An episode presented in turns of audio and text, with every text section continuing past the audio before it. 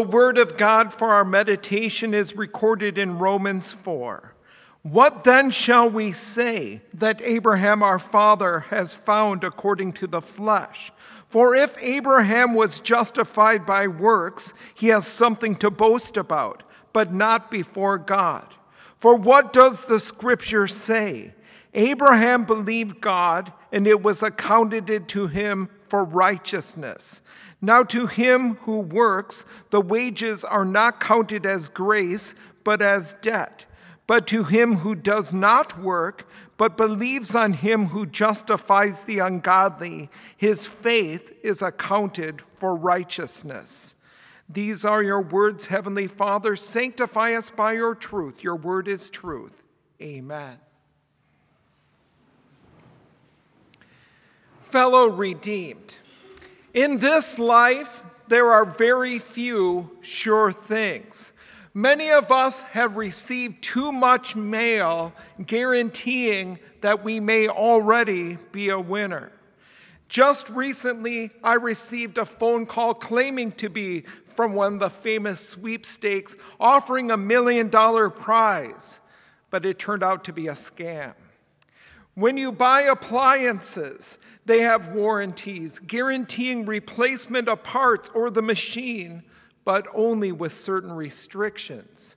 For your vehicle, you may have protection plans that cover the windshield or the tires, but all of these offers are only limited guarantees.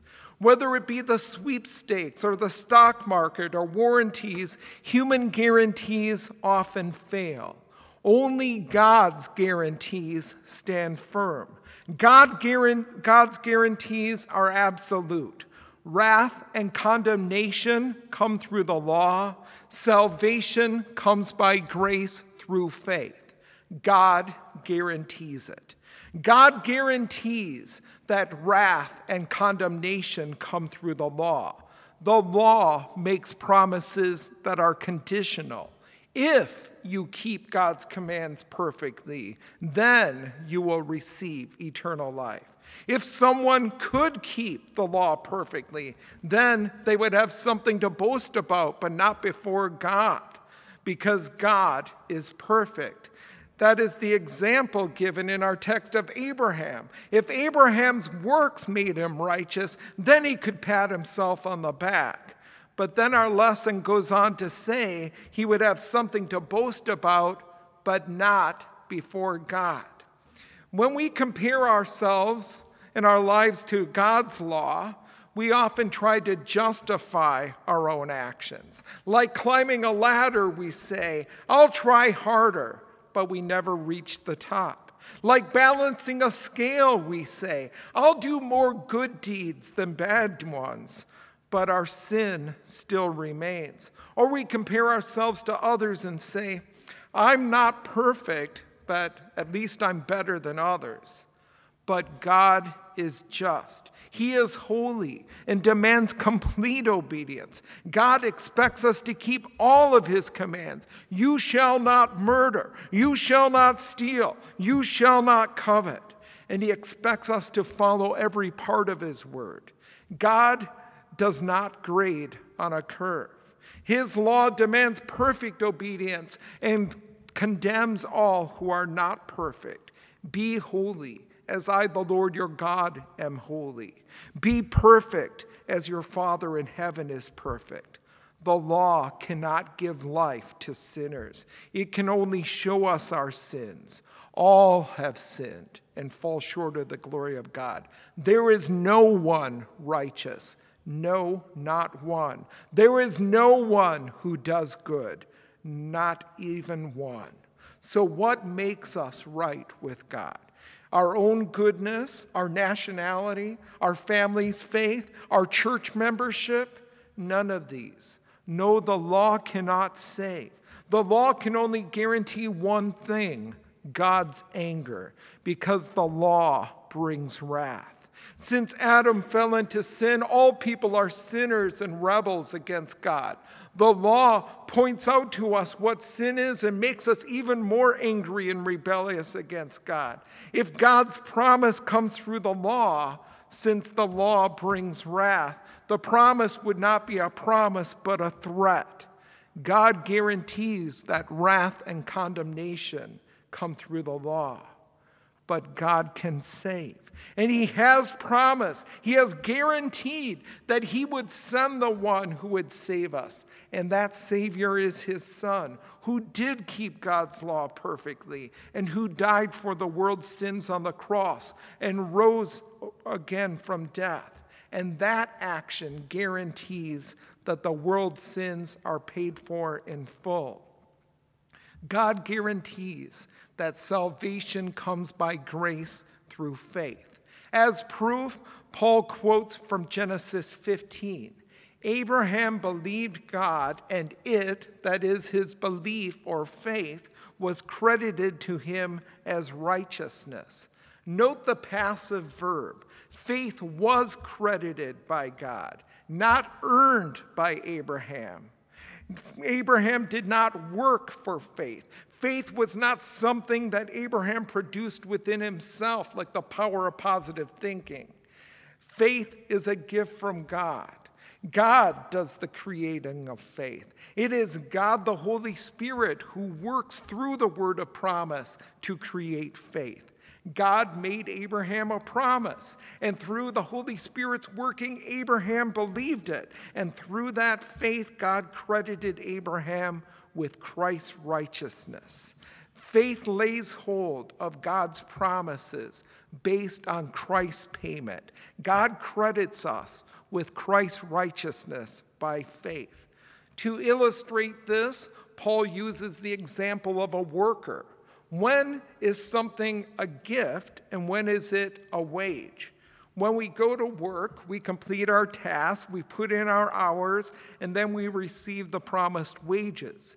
These wages are not a gift, but an obligation of our employer. For a job well done, we earn our payment.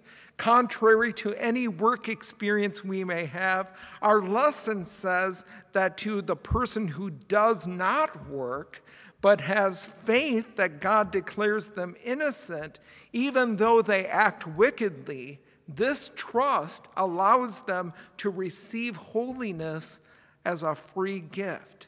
Faith is not a work that Christians labor for and earn, but a gift of God's good work in Christ. For the wages of sin is death, but the gift of God is eternal life in Christ Jesus our Lord. God declares ungodly people, wicked and evil people like us, to be holy through faith he has given them.